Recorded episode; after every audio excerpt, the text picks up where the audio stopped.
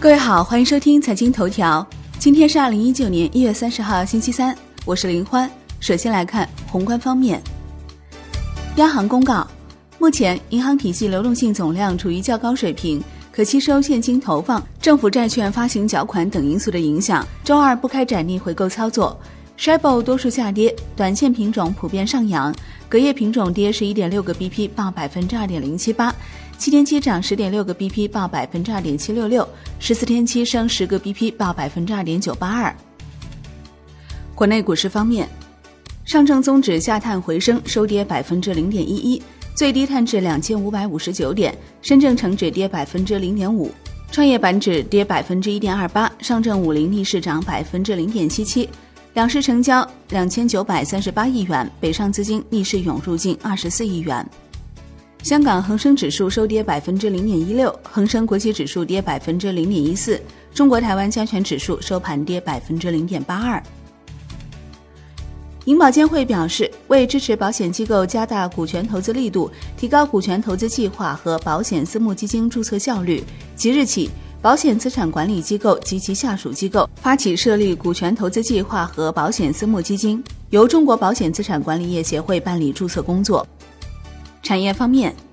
工信部表示，今年将在六方面推进制造业、通信业进一步发展，具体包括支持车联网发展、支持新能源汽车发展、推进四 K 等超高清视频产业创新和应用推广、支持邮轮建造、发展二零二二年需要的冰雪装备。实施绿色制造工程，培育发展节能环保产业，实施新一轮的重大技术改造工程，进一步减轻中小企业税费负担。国家市场监管总局和商务部对九十一家直销企业召开集体约谈和提醒告诫会，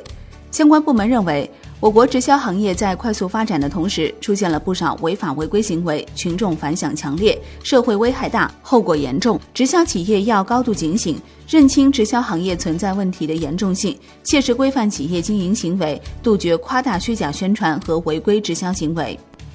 国际股市方面，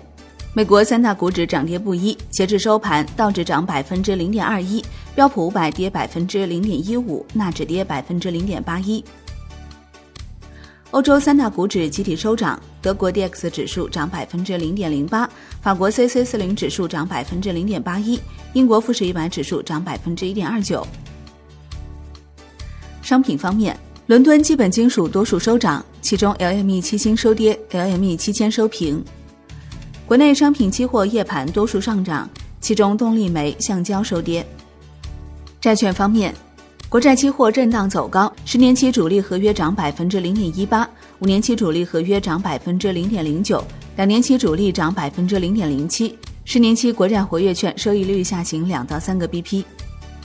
据二十一世纪经济报道消息，赤水国投回应应收账款回购违约表示，一月二十一号已将第一期资金存入银行账户，并申请兑付给私募基金管理人。但由于银行年底承接业务量大，大额资金跨行转账程序复杂，致使赤水国投在一月二十三号未能按时转账。一月二十九号上午已通过银行足额支付了第一期回购款。外汇方面，人民币对美元中间价调升一百一十六个基点，报六点七三五六，升值至二零一八年七月十九号以来最高。